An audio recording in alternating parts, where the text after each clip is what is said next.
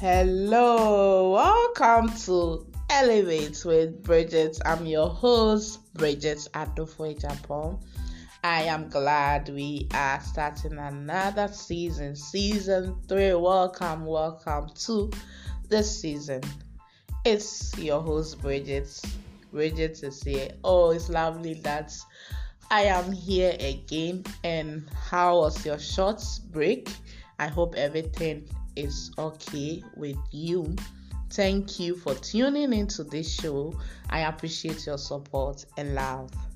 Kindly send all your questions to the email in the show notes. And if you haven't read this show, you have to do it. And you can do it on Spotify or Audible. And also, if you haven't shared this show, you also have to share Okay, today's episode is all about what we will experience in season 3. Season 3 will be fun, insightful, informational, inspirational, and a lot more. There will be a lot of personalities will help you grow your mental state and business.